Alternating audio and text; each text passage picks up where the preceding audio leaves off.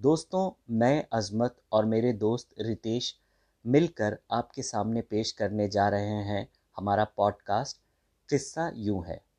तो किस्सा यूँ है कि पिछले कई सालों में मैंने और रितेश ने कई सारी चीज़ों के बारे में आपस में बातें की हैं डिस्कशंस किए हैं और थोड़ी बहुत खोजबीन भी की है।